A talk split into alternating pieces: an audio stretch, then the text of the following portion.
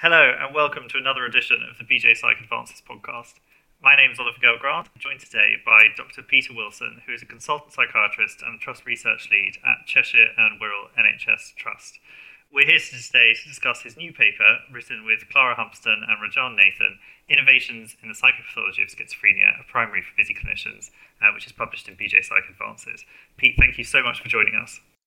Thank you for having me. Pleasure to be here.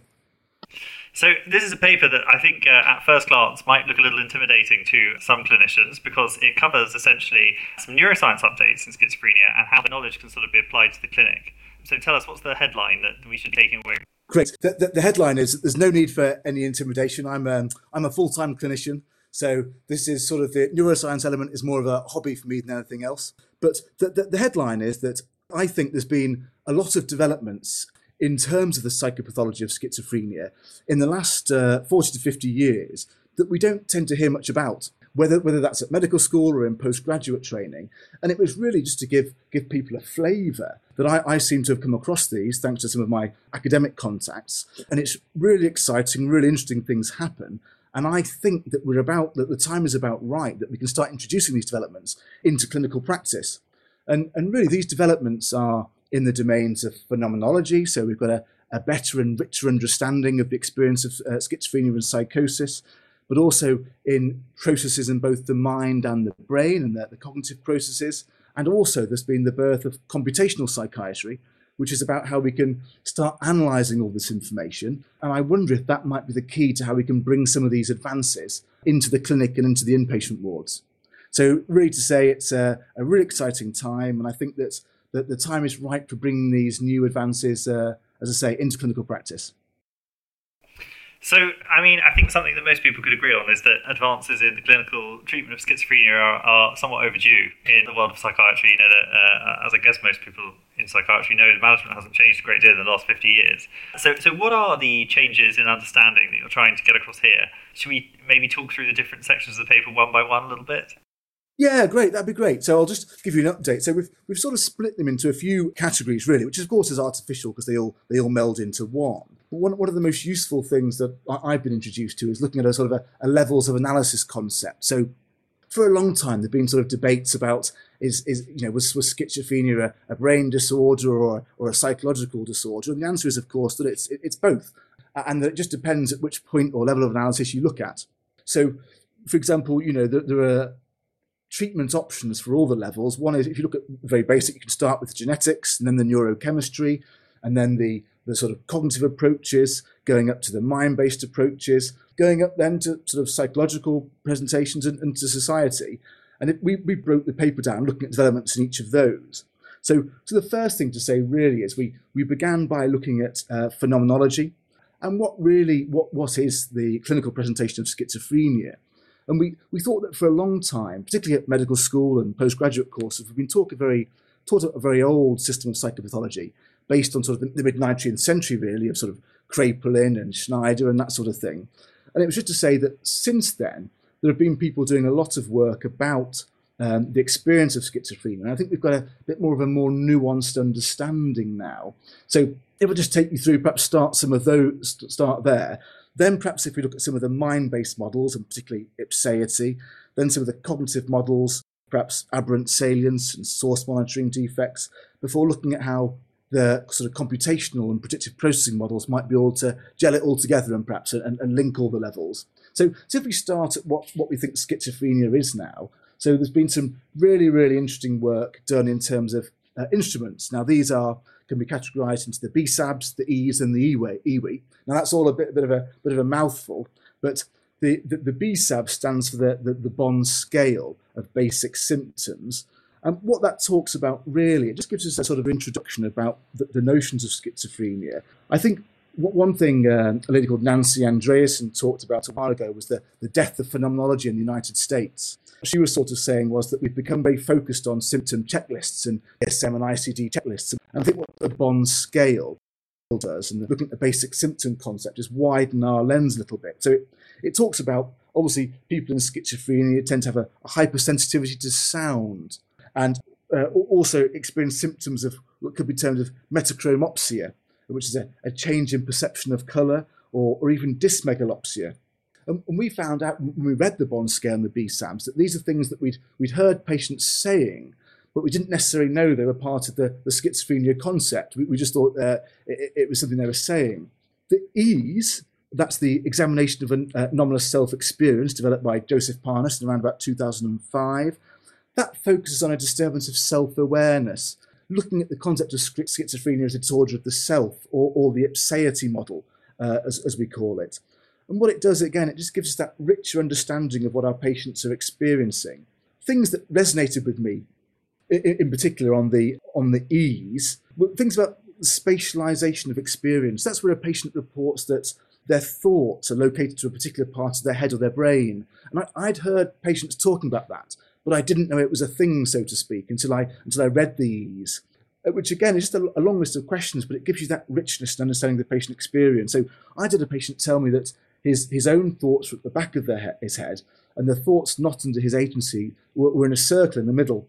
And I think that is what Josef Parnas was getting at in his EASE. So there's also the also the EASE also talks about the notion of mirror-related phenomena, where the patients with schizophrenia can sometimes spend a long time examining themselves in the mirror. And, and that's looking for facial change. And I'd, I'd seen it on the wards, but I'd not picked it up as being part of a, a syndrome necessarily. And then the final sort of scale we talk about in the paper, just uh, that clinicians might not be particularly familiar with, is the E W E. And that's the anomalation, sorry, the examination of anomalous world experience developed by Louis Sass and colleagues. And that's similar to the EASE and, and, and can be used in partnership, but it focuses on the, the, the lived world and has a more sort of world-facing view. And items on that that really interested me were things that they, it talks about the notion in schizophrenia of movements or events being uh, sped up or slowed down. And again, that was something I'd heard patients say, but you won't find it in the diagnostic manuals necessarily. And I just found it gave us sort of a much a much broader uh, broader view of things, really. So, so the, the first section of the paper just deals with that, really, the, the difficulties in sort of where, where we got to with traditional psychopathological frameworks. And that there is alerting the listener to that the, there are these now new frameworks which, which just give us a much sort of broader and more detailed understanding of our patients. So would you recommend for a, a you know, psychiatrist wanting to improve their schizophrenia clinical practice, would you recommend that they're implementing one of these or multiple of these or all of these into each time that they meet a, a new patient? That's a really good question. So the answer is no. We, you know, we all know working in N H S, everyone is pushed for time. Uh, and, and clinical encounters are no different. So what, what I think, though, is just having an awareness of these instruments, even just having a read-through once, just allows the clinician to be aware uh, of some of the things their patients might be experiencing. And they're often quite private thoughts, uh, and something that you, we often patients often don't reveal unless you specifically ask. And also, I, I think that if you have an aware of these, awareness of these instruments, you can get to a diagnosis more quickly. If you if you constrain yourself, as, as we all uh, tend to do, including myself, you know, when we're pushed for time about asking for the positive symptoms of sort of delusions and hallucinations, you miss a lot of that patient experience. And I think that the real advantage of these instruments is that it allows you to get alongside the patient, and it gives them confidence that you understand uh, an experience for them that's quite often frightening and, or, or, or mystifying. And when, when a patient sees that you recognise that, it gives them a little bit of comfort.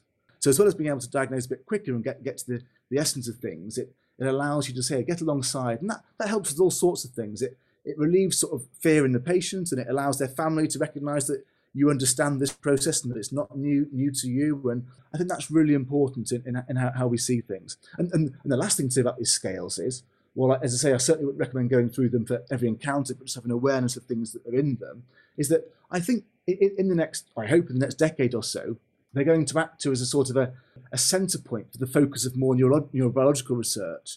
And that one of the difficulties we've had is that a lot of a lot of research obviously focuses on the D S M five and I C D de- definitions. And there's there's a bit of concern that if we if we haven't got those right as, as being at the essence of schizophrenia, then, then we're unlikely to get, get the research and neuro- neurobiological correlates completely right. Mm. I mean, that is a, a universal problem in, in psychiatric research, isn't it? Is that obviously the uh, diagnoses themselves are, uh, to a certain degree, moving targets.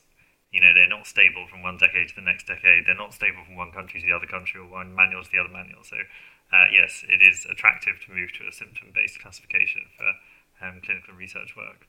Um, okay, so the recommendation is that a psychiatrist listening to this reads one of these scales and tries to sort of get a bit of a grasp of the different symptom domains that are contained within. Um, so the next part of the paper, you're sort of discussing this next idea that might be helpful to clinicians, which is thinking about sort of cognitive process-based models, uh, yeah. of which the first one, the aberrant salience hypothesis, I guess people may have heard of. Um, but just talk us through this section a little bit. Yeah, so this is this is probably that the cognitive-based process models and the uh, predictive processing framework are probably my sort of my favourite parts of the paper, because I I think like a what a lot of people said to me when they read the paper was that when we when we go to medical school, pe- people are put off psychiatry because it seems like a sort of a um, element of translation, whereas actually the, the the advantage of these systems is that we, we can we can let psychiatrists and patients know that we we now have a better understanding of why you're having these experiences, rather than just sort of translating them into, into sort of technical terminology. So the, the two things that I really liked, particularly with aberrant salience, is it, because it it gives a process to a symptom. So aberrant salience is the process that's critical in explaining delusional mood. It's it's one uh, virtually all clinicians will be familiar with. So just, just to interrupt you, so aberrant salience, just for the benefit of any uh, psychiatrist that hasn't got the medical school textbooks oh, out recently. Okay, go on, yeah. go on. Yeah, no, no, I'll go through it. So that, that's what it's coming to. It's, it's, it's a deficit in the way we, we normally filter out the mundane. If you think about the amount of information we're getting, uh, you know, visually and or auditory, it's absolutely huge. But most of it isn't, isn't relevant to that immediate decision-making that we've got to make. But if we have a problem filtering out the mundane, or a problem with the filter, and therefore we We give salience to things that don't need it. And that tends to lead to a, a general sense of inexplicable significance. And that's what we mean by delusional uh, mood. And we think key link to that is sort of dopamine chemistry. Um, and there is there is sort of very good evidence about that. Uh, if, perhaps if I just go into that link with dopamine then. I think we, we know that drugs which increase striatal dopamine release, such as amphetamines, cause psychosis. We know that drugs which, drugs which block D two and D C receptors help with psychosis. But the, the key question is then, if we think we've got this process where we give importance to events which shouldn't have them, or the mundane, what what is can we link that to dopamine, as, as we have linked to lots of schizophrenia to dopamine in the past for many years? And I think there's some really good studies. Uh, an early one was done by John Rosier and colleagues at U C L. And they asked patients who were at ultra high risk of psychosis, so people who didn't have a, a frank psychosis yet but were considered very high risk, to do salience attribution tests. And then they did functional M R I and P E T scans.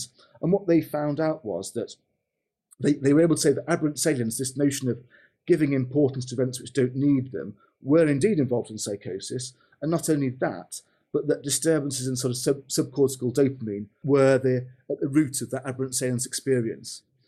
And I think when I, when I came back to sort of get alongside the patient, I, I was saying in my paper that I think if we can start using the term aberrant salience in the case notes rather than delusional mood, we've got one step closer to solving the problem, so to speak. And I don't know if it's a big step or not, but it's an important step. And I think what, what I've been trying to do, and some of my colleagues have, is when you when you start using that sort of term, a process term, in your explanations with, with patients and families, I think it really seems to resonate with them. Their families know that they have a delusional mood, but they're picking up connections and mystifications where there aren't any. So that if you tell the family that, you don't, you haven't really told them anything new. Whereas if you can tell them about aberrant salience and how it's linked to dopamine and they, they can't filter out all the mundane information, that gives them a sense that we have got an understanding of this. And again, it, it gives them a sense of that we're, we're able to sort of rationalise frightening and quite strange experiences of both the patient and the family. And that, that I think, is the, the value uh, in a, a sort of a, proce- a cognitive process term. Mm. And so, I, I mean, I, I can't see that could be quite sort of comforting from a psychoeducational perspective to a patient to say that, look, uh, there is some sort of understanding of why this is happening. Uh, I mean, I guess the criticism of this would be that how strong really is our understanding that that's what's going on in schizophrenia? I mean, uh, just about any part of the brain that you can name, any connection between any two areas and any neurotransmitter uh, has been associated with schizophrenia in, you know, dozens of papers. So it's a bit sort of, of a, a, a, I guess, a sort of controversial and cloudy area to pick your way through, isn't it? It, it, it is, it is. And, and I think the benefit of the paper is that it, it is aimed at people like myself who are full-time clinicians. And, and you know, it, it's aimed at that level because that's the level I can give. But I, I think there's there's enough information to suggest that these things are, are you know, we, we, we know that dopamine is involved in aberrant salience. And I think what's given us the real sort of clarification uh, in more recent times with the advent of the predictive processing network, which I think, as I say, links these levels. And I think it's the connections between, between symptoms or the phenomenology and experience and the neurochemistry and the brain pathways, which is going to give us the real advances. So perhaps if I just use this, to, this time to go through the predictive processing network, which, which of course involves uh, dopamine chemistry. So this, this, this notion has um, come along the last, last ten to fifteen years, and it's un underpinned by Bayes' theorem, which is that, quite simply, that incoming information is interpreted in the light of our prior expectations and beliefs. So incoming information, you think about the visual information, the information you hear. It's not just a case of seeing something and, and believing it. It's a case of seeing something, and then that gets sort of weighed up by your brain, who decide, who tells you whether to believe it or not. So it's, it's not quite as, as simple as we, we first thought. So a good example, though, is, is Mooney images. So if you have a, a distorted image in black and white, it can be quite difficult to, to see anything in that image. But if someone tells you what to look for, the image becomes much clearer. And that's an example of our, our sensory information being interpreted in the light of our prior expectation or, or a prior belief. So really, the brain is constantly making predictions. And, and our brain also has an internal model of the world. Now, if our sensory data from our eyes and ears don't match the world model and are unexpected, this generates a prediction error signal, and our brain's model of the world needs to be updated. Um, and if the delicate balance of this prediction system goes awry, it can result in faulty predictions, leading to false beliefs, delusions, uh, and false perceptions, hallucinations. And the, our beliefs and our perception emerge from a sort of a very complex and delicate balance of interaction between bot bottom-up and top, top-down processes. Now, just going into it very briefly, because that's, that's all I can, um, bottom-up refers to a signal from sensory information, the eyes and the ears. Top-down refers to signals driven by cognition and prediction. Um, and we think, we think that that balance is, is mediated by dopamine. And so this notion of the, the brain being a predictive organ, a, a processing organ, just gives a bit more weight to the notion that just saying alone that schizophrenia is a disorder of dopamine, which, as you say, we've been saying for a long time. And this gives a bit more nuance, a bit more detail, and makes it into a, a process rather than just a, a link of this causes that, which we which we know is a, a great undersimplification. Mm. Uh, yes, I mean, it is quite, um, I suppose that's the thing, isn't it? Is in the field of uh, schizophrenia research or any sort of uh, brain chemistry research, it's very complicated. So there is a need, I suppose, if you're going to try and bring something into at least the mind of a clinician, there's a need to have a way of simplifying and thinking about it. And I think uh, thinking about this top-down, bottom-up and balance is, you know, quite a reasonable one that most people could probably get along with. Um, now, I suppose, so I suppose the, the sort of overarching mantra of this paper is that clinicians should think more about neuroscience. So, I mean, obviously, what, what you've said in the paper could reasonably be implemented.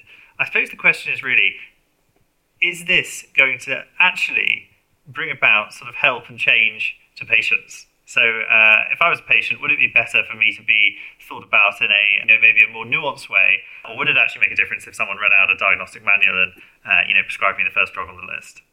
Uh, I suppose that's what I can't quite see in my mind. Yeah, and, and, that, and that's the key question, isn't it? That, that, that is the crux of the question. So so, I, so the answer is, I, I think this sort of approach, um, looking at more detailed phenomenology, in, in trying to use terms like uh, source monitoring uh, deficits and, and aberrant salience in clinic is important. And, and the reason I think that is, as I touched on before, I, I think it allows you to demystify frightening concepts and frightening experiences for, for relatives. We, as clinicians, we're quite used to these sort of presentations of delusions and hallucinations. But if, if you've got a relative uh, who's experiencing these and, and you're not from a medical background, it's it's really frightening and, and, and really unusual. And I think to be able to give uh, patients and, and families an explanation based on process rather than just saying it, it's dopamine or, or anything else, I think that's a significant step forward. And I also think it has all sorts of advantages we find. We've been trying to do that for about, about a year now in sort of my own, my own walk. But it gets patients sort of next to you, and they're much more willing to sort of try medications or, or work with you if they feel they've got confidence that you know a little bit more about what, what's going on. And the, the other thing to say is, I think I do push for a, a bigger connection, you know, between university neuroscience and the clinic, because I, I also think that sort of approach has a, an innate uh, advantage of driving up clinical standards. Aside from anything else it achieves, I think it does improve clinical standards. And the other thing, advantage I would say of trying to use that approach, while I do think it has some sort of direct benefits in terms of understanding, I also think the more clinicians we get in thinking that way, if we do get a closer alliance, and I hope we do, between sort of university departments and their local psychiatry units, because I think we have lost that in, in recent years, especially when talking to sort of more experienced colleagues, I think that we, we can pave the way for a manner of thinking. And I'm hoping that with the, advan the advances we've seen in computational psychiatry, we might start to see some real, real sort of fruit being born from that in the next ten, twenty years. And I think, importantly, are collaborations between clinicians and academics, because I do think there is a role for clinicians who have a really good feeling for mental illness, being able to have some role in directing research. Clearly, we're not going to understand the stats, the mechanisms quite as well. We, that, that's not our role. But I do think there is a, there's an advantage in an exchange of ideas happening on a regular basis. You know, we've got the ability to do that online now, which we didn't have a while ago. But I think that exchange, as I say, drives up clinical standards and can help shape the direction for future research if we get it right, as, as well as being, I will say, motivating and enjoyable for clinicians. You know, as I say, I think for lots of people who were trained in a very sort of traditional way, you know, looking at sort of first rank symptoms and that sort of thing, this will really sort of be a pleasurable way to open their eyes, I think. This really, you know, bowled me over when I saw these concepts, and it's quite exciting to be involved in, yeah. Mm-hmm. Well, I mean, I think there's a lot of things there that um, no uh, clinician will disagree with. There is a need for uh, schizophrenia treatments in particular to be updated, and uh, you're right that the chasm between Uh, clinical and research world and mental health is just growing by the day. So thank you very much for attempting to narrow it. And thank you for joining us on the podcast. That was Doctor Peter Wilson, uh, consultant psychiatrist and trust research lead at Cheshire and Wirral N H S Trust. And we were discussing his new paper in B J Psych Advances, Innovations in the Psychopathology of Schizophrenia, a Primer for Busy Clinicians. Pete, thank you so much. Thanks, Oliver. Absolute pleasure. Thank you for listening to this B J Psych Advances podcast. For the latest updates, follow us on Twitter at the B J Psych. To listen to more podcasts from the B J Psych Journal portfolio, visit us on SoundCloud or search for us online.